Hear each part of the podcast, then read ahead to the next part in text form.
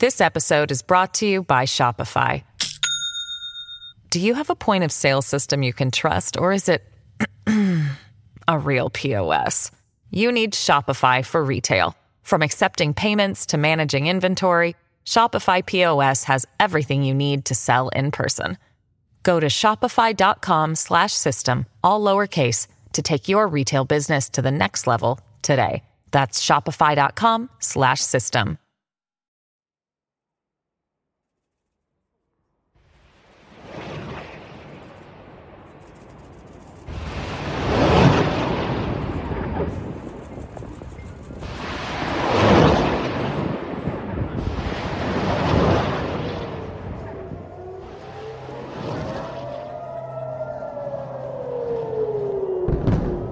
7th of October 2023 will go down in history. The day the strongest military power in the Middle East suddenly looked weak and vulnerable. The whole world needs to come to terms with the consequences and the possibilities of a wider war. Israel, although this is sometimes forgotten, has the only nuclear arsenal in the Middle East, at least 80 nuclear weapons. Israelis see it as the ultimate deterrent against those who wish to destroy the Israeli state. And yet, this high tech regional superpower was attacked in the most brutal way by conventionally armed Hamas fighters who breached a border fence to commit horrendous atrocities against largely unarmed civilians. Hamas, of course, still holds Israeli hostages in conditions which are almost unimaginable. Meanwhile, the Israeli army has ploughed into Gaza Within a week of the Hamas attack, Israel had dropped 6,000 bombs on the 140 square mile enclave. And so another horror story has developed with the deaths of thousands and thousands of Palestinians, including many children. There have been demonstrations around the world against the Israeli military campaign. Social media is inevitably divided with claim and counterclaim as well as images of the violence. In today's episode, we'll go beyond the daily horror stories to focus on the wider consequences, the possibility of the conflict spreading, and also the possibilities for peace. How will it all end? This is not a drill.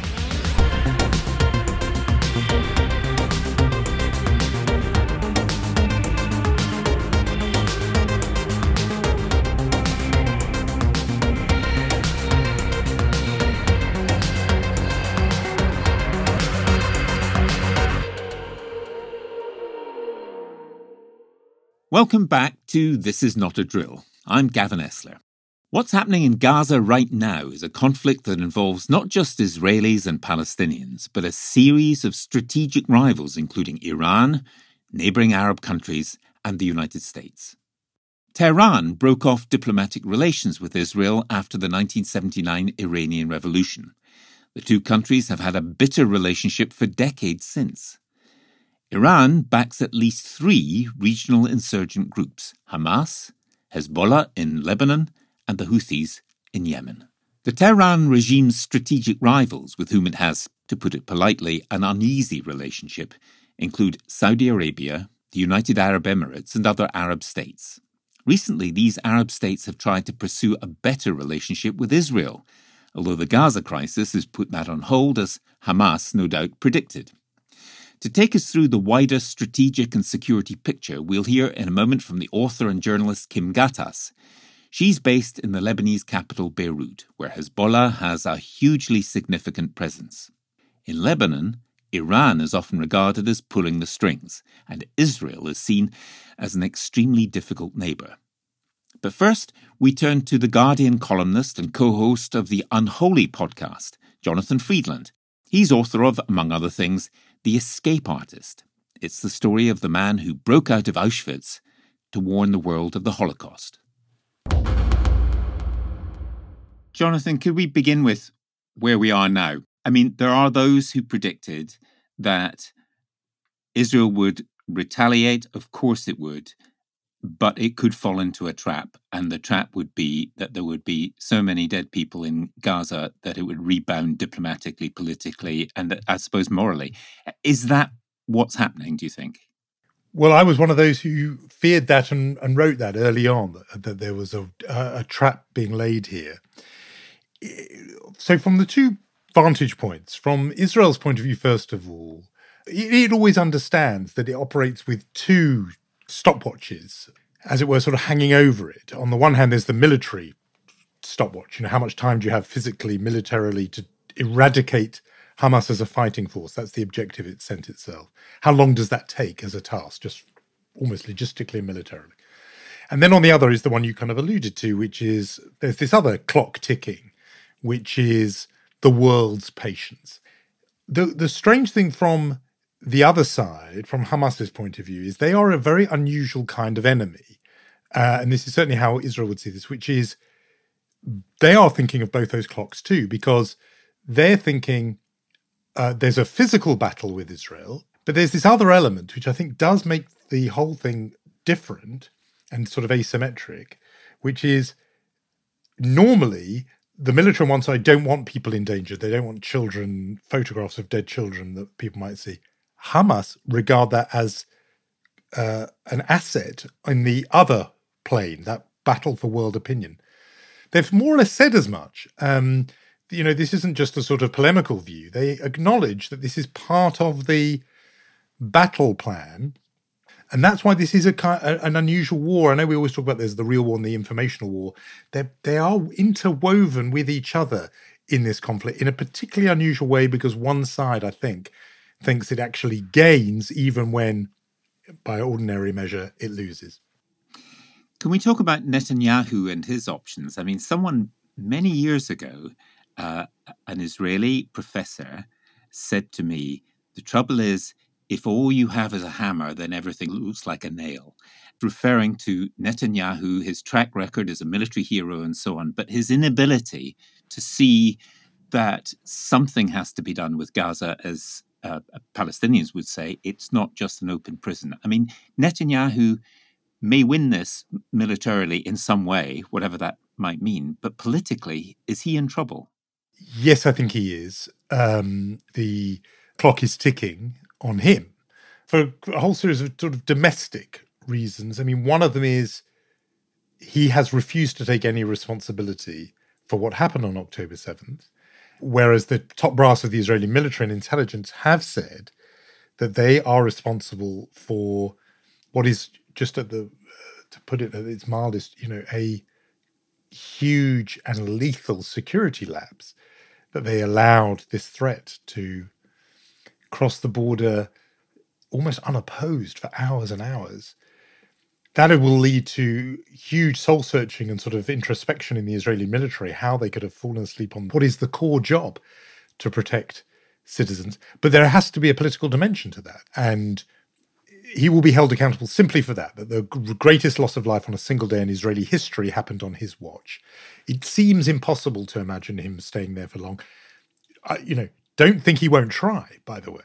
I mean, the idea that he'll do what, for example, Golda Meir, Israel's prime minister in 1973, which was the last equivalent huge lapse and military strategic failure, which was the Yom Kippur War of October 1973, whose anniversary, by the way, was 50 years and one day before the October 7th uh, massacres. Uh, she stepped up afterwards and said, This is on me. I take responsibility. And she went. That's not Netanyahu's style. He won't do that. But even people on the right will be saying and are saying, this is a huge failure. He has to pay a political price. They, the argument tends to be: should that happen now, during the war, or afterwards? It suits him for it to be afterwards. It therefore suits him for it to be longer the longer the war goes on, the more it postpones the day of reckoning. And we should say, because it's sort of the you know crucial fact, he needs to be in the prime minister's chair to keep him out of jail. He is still the subject of three ongoing corruption trials. And the driving purpose for him for the last year or two years has been not, you know, this geopolitical plan or that strategic vision. It's been what keeps me out of jail. And therefore, if he's got this ultra right coalition, you know, people think, oh, does that signal a rightward drift from Netanyahu, who was militarily always cautious, actually, relatively? No, it just means they were the only people, those far right parties, who would guarantee to do whatever it took to keep him out of jail, to give him some kind of immunity or whatever. uh, or, or to overturn the entire legal system. So, clock is ticking on him. I think it goes deeper than just a security failure on the day. His whole strategy for the last 15 years was actually to build up Hamas uh, at the expense, he hoped, of the more moderate Palestinian secular nationalists of Fatah who rule in the West Bank or rule up to a point. You know, it still occupy it. Um, uh, he'll be held accountable for that. That that he made that huge strategic decade and a half long gamble that that was wrong and that didn't work um, because he thought that you wanted to build up Hamas, keep the Palestinians divided, and that way you'll postpone forever the day of the Palestinian state. All of this, to your key point though, about hammers and nails, all of this is predicated on the fact that he had not seen the need for a political deal with the Palestinians that would at some point involve some form of partition of historic Palestine or the land, capital L, of Israel, capital I. He is really unusual in Israeli prime ministers of the right in not having come to that, you know, uh, moment. I was about to say road to Damascus, but that's probably the wrong image for this region. Uh, mo- previous Israeli prime ministers, even really hawkish ones, Ariel Sharon um, of the right, Yitzhak Rabin of Labour, a moment reaches them where they are in that chair and they think we have to eventually do a deal with the Palestinians. And Netanyahu has never come to that moment. Let me pick up precisely that point because I don't know if you, if you were around when Rabin met the PLO and Yasser Arafat. I I was in Washington. We were both there at the same time, actually. You and I. Yeah, I think we both were, and I remember that moment thinking, "This is huge. This is amazing." And Rabin was assassinated by someone in Israel, by an Israeli, uh, who felt he was selling out. That's the problem, isn't it? Blessed are the peacemakers, but you go down this road, and there are always, there's always someone in this volatile region who actually is prepared to kill you rather than concede anything. Absolutely right, and um, I too remember thinking that was the epic moment where things were going to change in the Middle East, and it was in tandem with other stories which only you've covered or I touched on a bit Northern Ireland, the peace process there, mm-hmm. South Africa. And it felt like this was the post Cold War period where all the big, long running, intractable conflicts were being solved. And there was that epic moment, it felt like, of Arafat and Rabin, these sort of both of them totemic figures for their peoples, shaking hands and, in Rabin's words, saying, enough of tears, enough of bloodshed, enough. We thought it was going to be the end. And it wasn't, and it was derailed, we should say, by uh, extremists on both sides. Yes, the bullet that was fired into the back of Yitzhak Rabin, very symbolically fired into his back by one of his own, and a, Jewish Israeli. But that assassin was riding a wave of internal dissent and sort of incitement in Israel, in which, by the way, Netanyahu did play a role that was entirely about a string of suicide bombings and bus bombings in the mid 1990s between the handshake of 1993, White House lawn, and Rabin's death in November 95. In between, there were a period of uh, suicide bombings in which the key moving force was, among other groups, Hamas. They saw the prospect of a two state solution, a division of the land, and thought, no way. Let's drive Israel crazy with grief by planting bombs on buses. That will derail the peace process. And sure enough, it generates an assassin who says, We can't give up land because if we do, there's going to be more of these bus bombings. And you have these maximalists, is what I wrote recently. There's this debate between max, not debate, it's a conflict between maximalists, Israeli and Palestinian, versus partitionists, Israelis and Palestinian, both.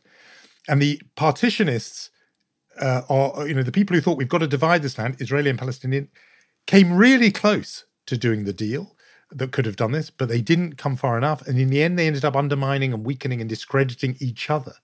And that left the stage clear for the maximalists, the Hamas types, and also, you know, Yigal Amir, the assassin of Yitzhak Rabin, whose game is let's derail anything that looks like peace that might mean we have to give up some. We'd rather have the possibility of it all and live with violence than the compromise that means we only get some. And that has been Israel and Palestine's shared tragedy.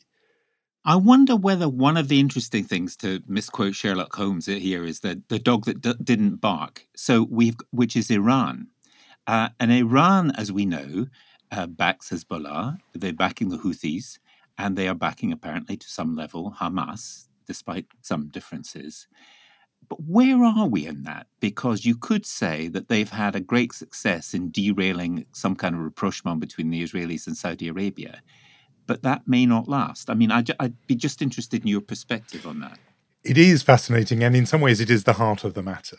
I mean, again, Israeli military strategists would talk to you as if this battle is, in a way, with Iran. They see Hamas as a proxy of Iran. They think it's inseparable from the other Iranian proxy, the other front, Hezbollah to the north in Lebanon. They think, I've heard people say, and this is interesting again because it cuts two different ways it could go either, as it were, left or right, which is, well, we can't go back again.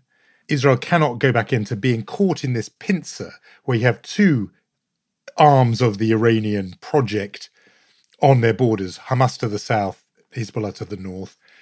And the reason why I say it could go left or right is that means because I've heard some people say, therefore, we have to militarily eradicate both as fighting forces. And by the way, Hezbollah is much, much more well armed and more powerful and more potent a threat slash enemy for Israel than Hamas is. And we've seen what dealing with them, as Israel would see it, in Gaza has entailed. Imagine that on an even bigger scale uh, to the north.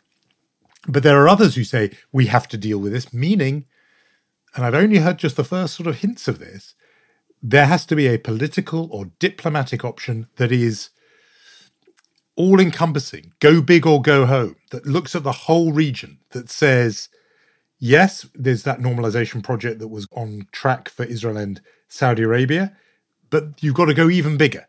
You've got to somehow include Iran. I mean, that's an amazingly ambitious prospect. But then you think, you remind yourself that the Americans were involved in trying to patch together, rebuild that nuclear deal with Iran you see that the Saudis and the Iranians, for all their rivalry, were having their own kind of on and off rapprochement. So, does it mean that you know Israel goes into? Uh, uh, uh, uh, I was going to say goes to war with Iran. In a way, it already is via these proxies. But does it does that become more direct? That's a terrifying prospect of a regional conflagration between the two big military powers in the region, really, which are Israel and Iran.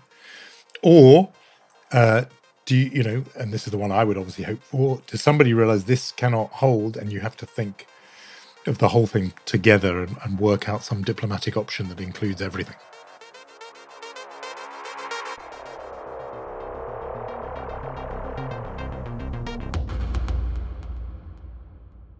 Thanks for listening to This Is Not a Drill. If you've appreciated what you've heard so far and would like to help us make the show, which will hit your podcast players weekly, then you can support us via Patreon. For as little as £3 a month, you'll get exclusive extra content, plus access to our merch and the chance to have a say in future episodes. Just search Patreon, This Is Not a Drill, to sign up now. This episode is brought to you by Shopify. Do you have a point of sale system you can trust, or is it a real POS? You need Shopify for retail. From accepting payments to managing inventory, Shopify POS has everything you need to sell in person. Go to shopify.com/system all lowercase to take your retail business to the next level today. That's shopify.com/system.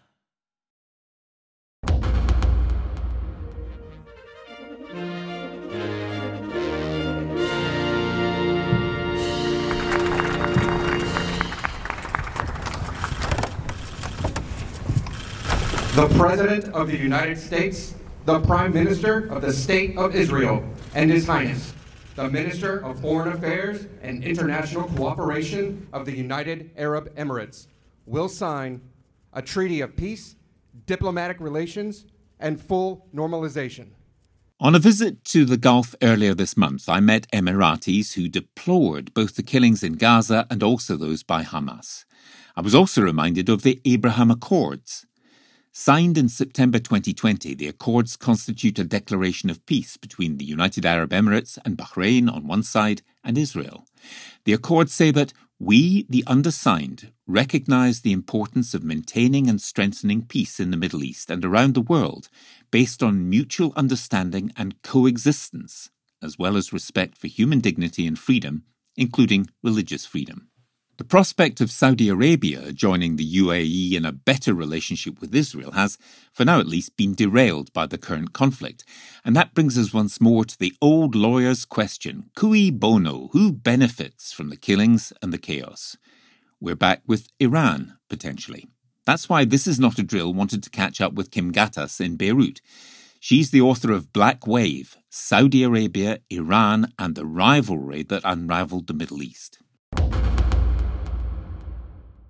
Kim, first of all, where should we look for Iran's influence in what's happening in and around Israel at the moment? Iran has been using the Palestinian card, uh, if you will, the cause of, of the Palestinians for 45 years to assert itself as a leader in the region, a leader beyond the borders of Iran, a leader beyond the community of, of Shias, and has espoused the cause via its support of proxies and allies like Hezbollah, the Shia militant group in Lebanon, or the Houthis in Yemen. And of course, they have a long standing relationship with Palestinian militant groups dating back to before 1979, even the year of the Iranian Revolution. And they have a relationship with Hamas. Iran is, of course, a dominantly Shia country. Hamas is Sunni. So it's not the same relationship as the one you have between Iran and Hezbollah, but there is a relationship there. Iran provides money, provides weapons, provides training, as far as we know. But when it comes to the attack that Hamas conducted on October 7th, it appears that Iran had probably given mostly a blanket approval to operations against Israel, but was not aware of the details of what Hamas was planning. What's interesting to me as well, speaking to Western diplomats in Iran, is that it appears that Iran has no plan for what comes next.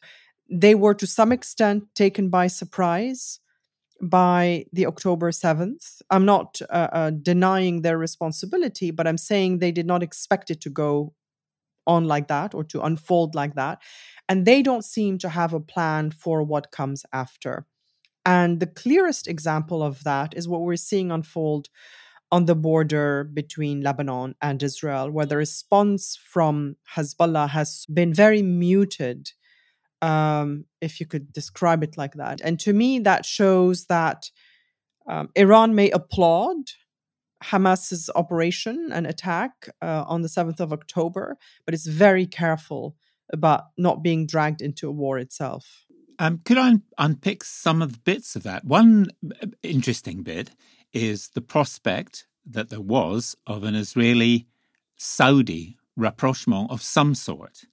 And the Saudis, because of what's been going on in Yemen and other places too, have very, very little time for the Iranians, and they both see each other as strategic rivals. So this is a bit like three dimensional chess, isn't it? I mean, mm-hmm. how mm-hmm. how is, is Iran trying to play this? Is there really a long term goal, or is there simply uh, the Iranian Revolution wants to keep all those neighbors rather unbalanced? Well, don't forget that alongside the Saudi Israeli normalization talks, there was also a Saudi Iran rapprochement at the beginning of the year after many years of rupture of diplomatic relations between the two. I wouldn't say they're just strategic rivals, Saudi Arabia and Iran. They're bitter enemies at this point. And they've had moments of rapprochement before in the 90s, for example, but since the coming to power of Ayatollah Ruhollah Khomeini in 1979, the enmity between them has been fairly constant in in the region and they don't trust each other and the declared goal one of the declared goals of Khomeini at the time was really to dethrone the house of Saud because they were not worthy as custodians of the two holy sites of, of Islam And that is something that Crown Prince Mohammed bin Salman has never really quite forgotten. And I remember very clearly when he said that his predecessors or the kings preceding his father, uh, King uh, King Salman, had been in essence fooled by the Iranians when they had this rapprochement in the 90s between Iran and Saudi Arabia. But in the background, the Iranian Revolutionary Guards were expanding their influence. And he said, We're not going to be fooled again. So I thought it was interesting when they had the rapprochement at the beginning of the year. And it was clear to me that this was a clever move by the Saudis to uh, diffuse tension in the region, which had become untenable. And the risk at the time was really of something going terribly wrong between Saudi Arabia and Iran. And so this rapprochement was a way for the Saudis to buy some time, get some breathing space, uh, preserve Mohammed bin Salman's grand vision for the kingdom, you know, economic prosperity and so on. But for the Iranians, it was also a way of buying time because they were feeling increasingly under pressure, not just under US sanctions, but feeling encircled in a region where countries like Saudi Arabia were talking about potential peace with the Israelis. So, this is a long prelude to quickly answering your question. What is Iran's goal? Its long professed goal is to push back against American influence in the region. Um, they also want to preserve and protect themselves and the regime and the Islamic Republic of Iran and ensure the succession of the supreme leader, uh, Ali Khamenei. And to do that, they need to project power, uh, have groups in the region like Hezbollah and like Hamas that, in essence, operate like a key defense line. Syria and Lebanon are, in essence, seen by Iran as forward defense spaces that allow them to have this ring around them where they can fight the enemy far away from their borders while protecting uh, the regime. What uh, kind of control or otherwise? We, you touched on it with uh, what has been going on on the borders of Gaza and within Israel.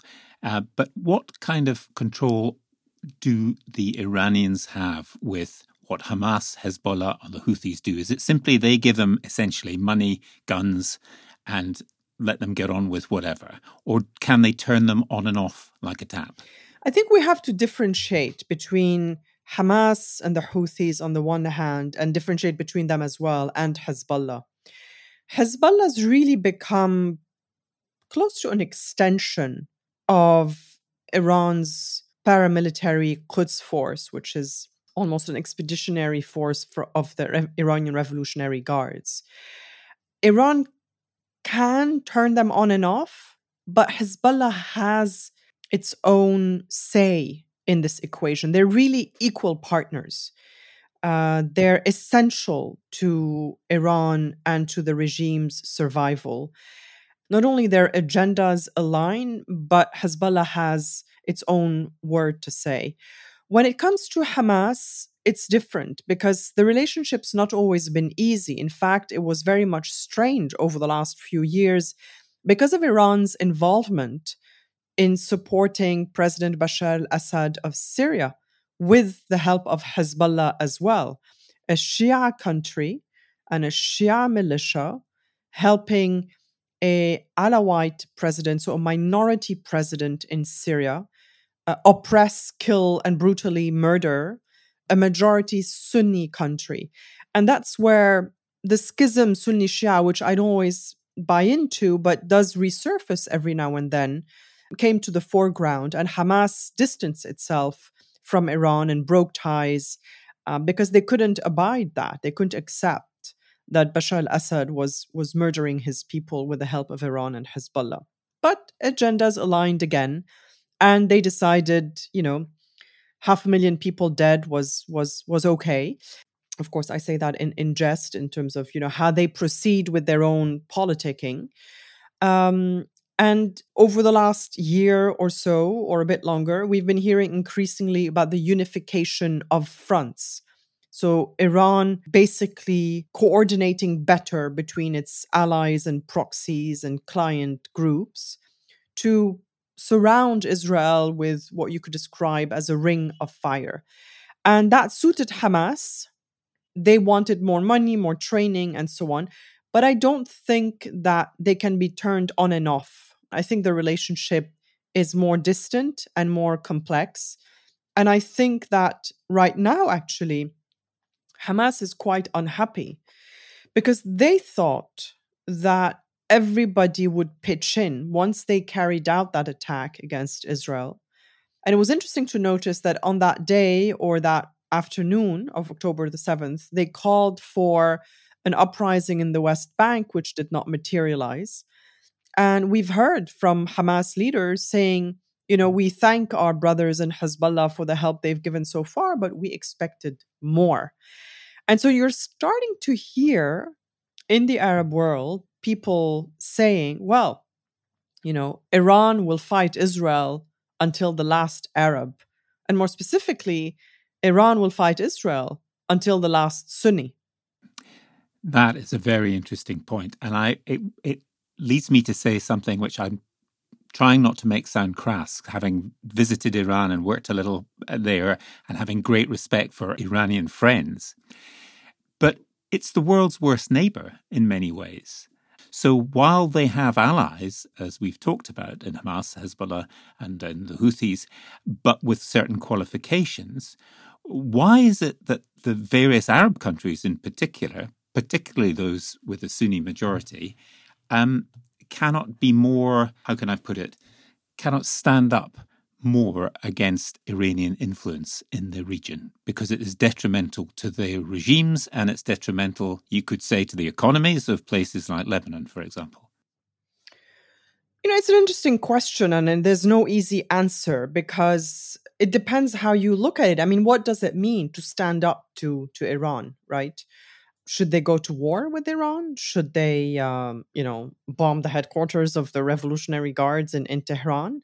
H- how do you deal with asymmetric warfare? I mean, clearly, uh, that's the question that Israel has been struggling with for for many years, and it hasn't managed to, as it says, quote unquote, eliminate any of these threats because the pure use of force does not resolve the issue. Uh, you know, in 2006, Hezbollah in Lebanon and Israel went to war, and Israel promised to eliminate Hezbollah. And it didn't because it doesn't work like that. There is no way to uh, win uh, in asymmetric warfare against militant groups like that. You can win a, a, tactical battle, but then the threat reconstitutes or the cause reorganizes, etc.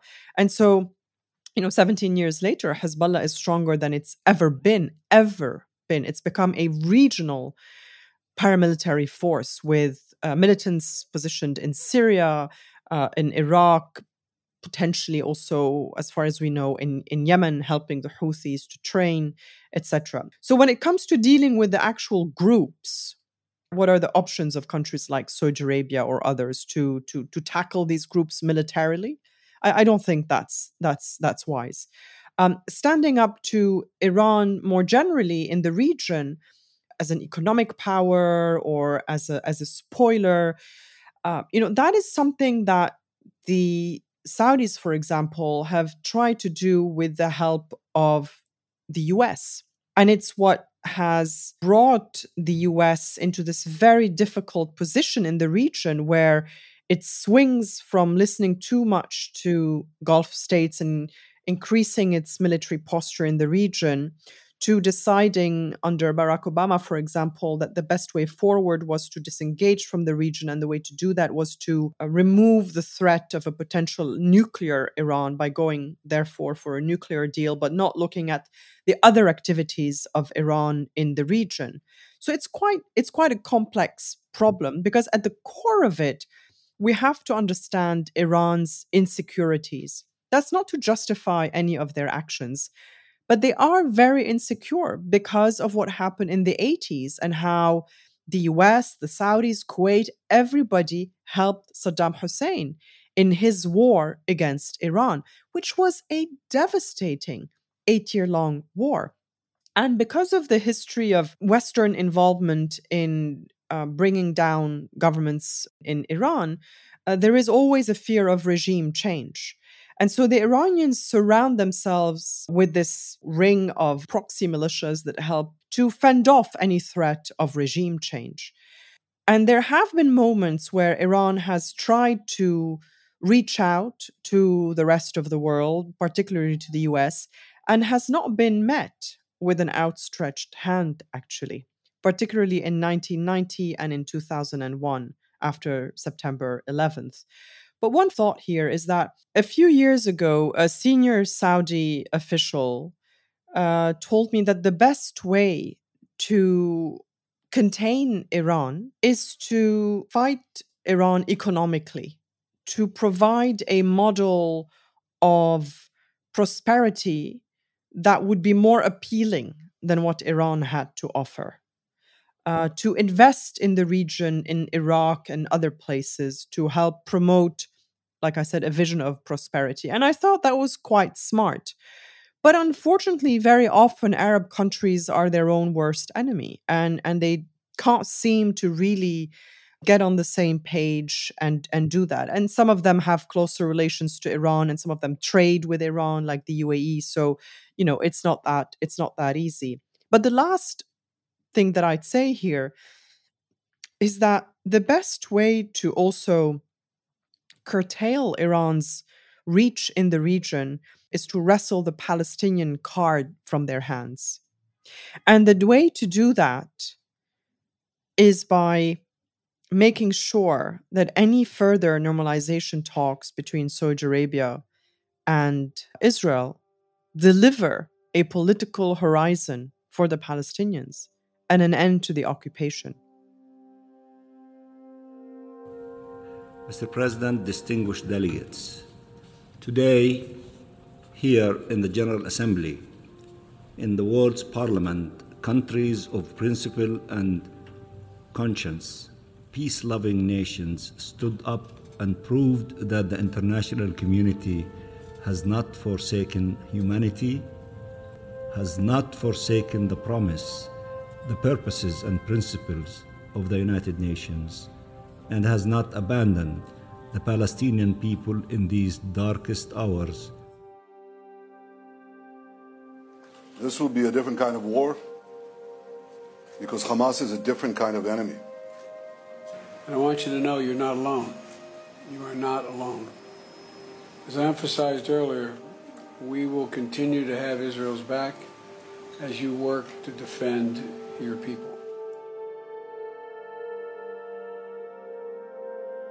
It's very, very difficult to, to speculate, but what might peace look like in Gaza and for Gaza and Israel? Well, it's not just about Gaza, but it's also about the West Bank because I suspect that, you know, just a cessation of hostilities between Israel and Gaza is not equal to peace. It's just equal to whatever it is a humanitarian pause, uh, a ceasefire, cessation of hostilities. What many people in the region are, are hoping, even though, you know, it looks almost impossible at this moment to envisage that, to imagine that, is that there can be a serious effort again to go back to the idea of a two state solution, even though a lot of people also tell you that idea is, is dead because of how much you know settlement building is happening on the west bank and the violence of settlers and the october 7th uh, attack but the country that wields a lot of power here all of a sudden is saudi arabia the only way forward is the establishment of a Palestinian state. They can't do that on their own.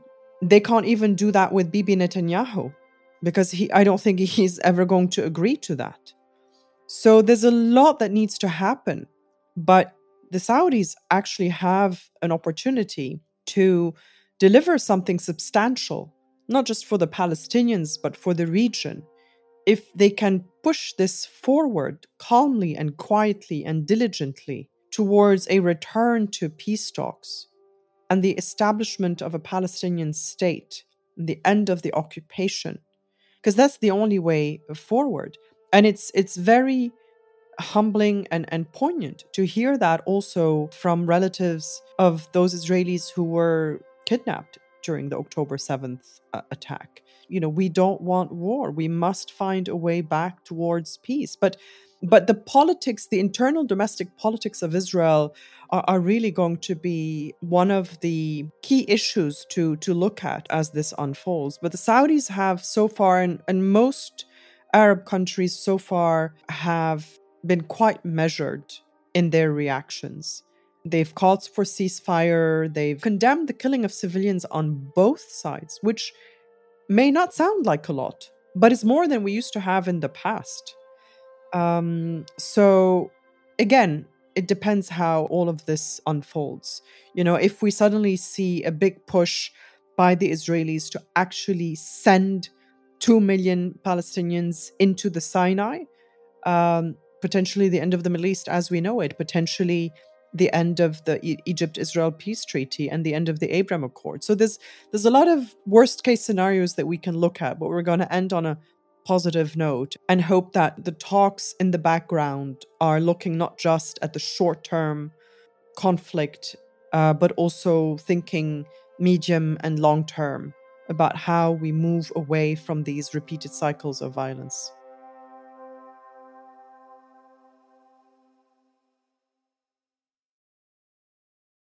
Of course, you could say that the conflict in Israel and Palestine has already spread much further than even the Middle East. It has stirred up obvious divisions in other countries, including our own. Here's Jonathan Freedland again. Are you surprised at the depth of feeling about this and the nastiness that's going on, or do you think that's that was always there? Um, I feel very sad about it. I mean, it, it, and dispirited by it. Um, I really understand it of Jews. I get Palestinians by they're in it. Jews, given the history over the last century and many centuries before, their attachment to Israel is not contingent on on this or that Israeli government or this or that policy. They the feeling that Israeli Jews have, and they feel it even stronger now than ever, is that it's necessary, that it's somehow a need to have a place that is ultimately their own, and that they can be safe and defend themselves. It's a deep emotional need. I always say to people, if you don't uh, understand that as a you know, you're really going to struggle to understand Israel and the Middle East. I think you have to get that emotional, the sense in which uh, uh, Jews carry around a huge problem to which they felt the idea of a Jewish homeland was an answer. And if you that's a starting point, the rest you can then talk about. So I get why Jews feel it. I get why Palestinians in diaspora and a huge Palestinian diaspora around the world, I get absolutely why they're in it. And in, in a strange way, Jews and Palestinians recognize something in each other when they talk to each other. This feeling of a diaspora bound up with and involved in a conflict that just brings so much sadness and bloodshed all the time. I get why Muslims feel it. That uh, you know, it was said to me recently by a Muslim that you've got to remember. He said that Palestine might be the only issue that Muslims around the world all have in common. That if you're in Turkey or Pakistan or Belgium and you're Muslim, this is the one thing you all share. So I get that. Um, I'm not surprised by because I've become familiar with it, but I am, uh, uh, you know, frustrated by those people who don't have those in, you know, uh, stakes in this, who nevertheless have either recently or longer ago latched onto it in the manner of a distant supporter of a football team who sort of wave a flag and cheer for one side, not another, who grieve for one side's sorrows but not the other, who are prepared to forgive, wish away, erase, or even deny the misdeeds, if not crimes, of their side, and will only magnify and inflate the misdeeds of the other. That kind of binary view of this, I have really no patience for that. It only makes things harder because it drives people to extremes where actually what you need is people to see the abundance of pain there is in this conflict, to feel for both sides, and then think with the benefit that people outside have, which is some clarity, some detachment, some distance. Use that. Be useful Try and see what the outlines of a solution might be. Empower the people who are talking about uh, an accommodation and a, a, a, a you know a, deal between the two, rather than cheering for the sides who are those maximalists I was talking about, who want it all for them. Don't cheer either side's you know extremists. Instead, the really neglected group are the moderates on each side, Palestinians and Israelis, who need some backing. So if you're outside it, see if you can actually find the humanity in both and see if you can give some contribution to finding eventually uh, some kind of accommodation for this place that has known just too much loss and death and pain.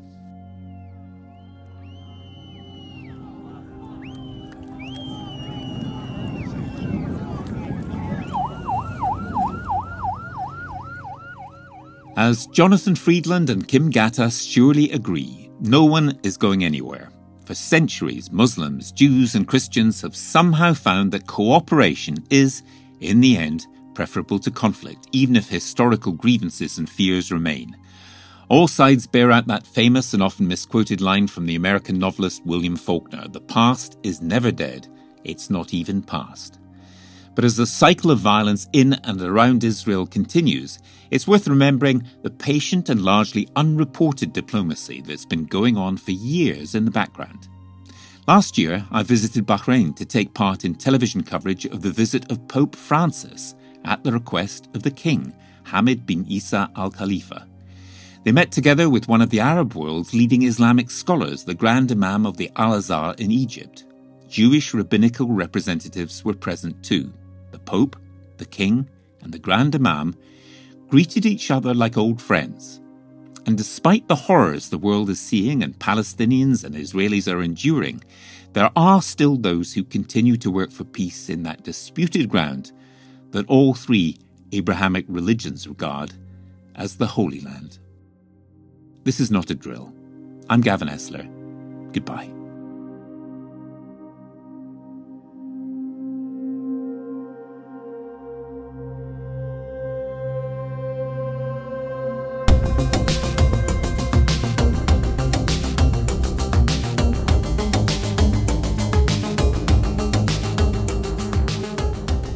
Not a Drill was written and presented by Gavin Esler and produced by me, Robin Leeburn. Our music's by Paul Hartnoll, art by Jim Parrott, and social media by Jess Harvin. Group editor is Andrew Harrison, executive producer Martin Bojtos, and This Is Not a Drill is a Podmasters production.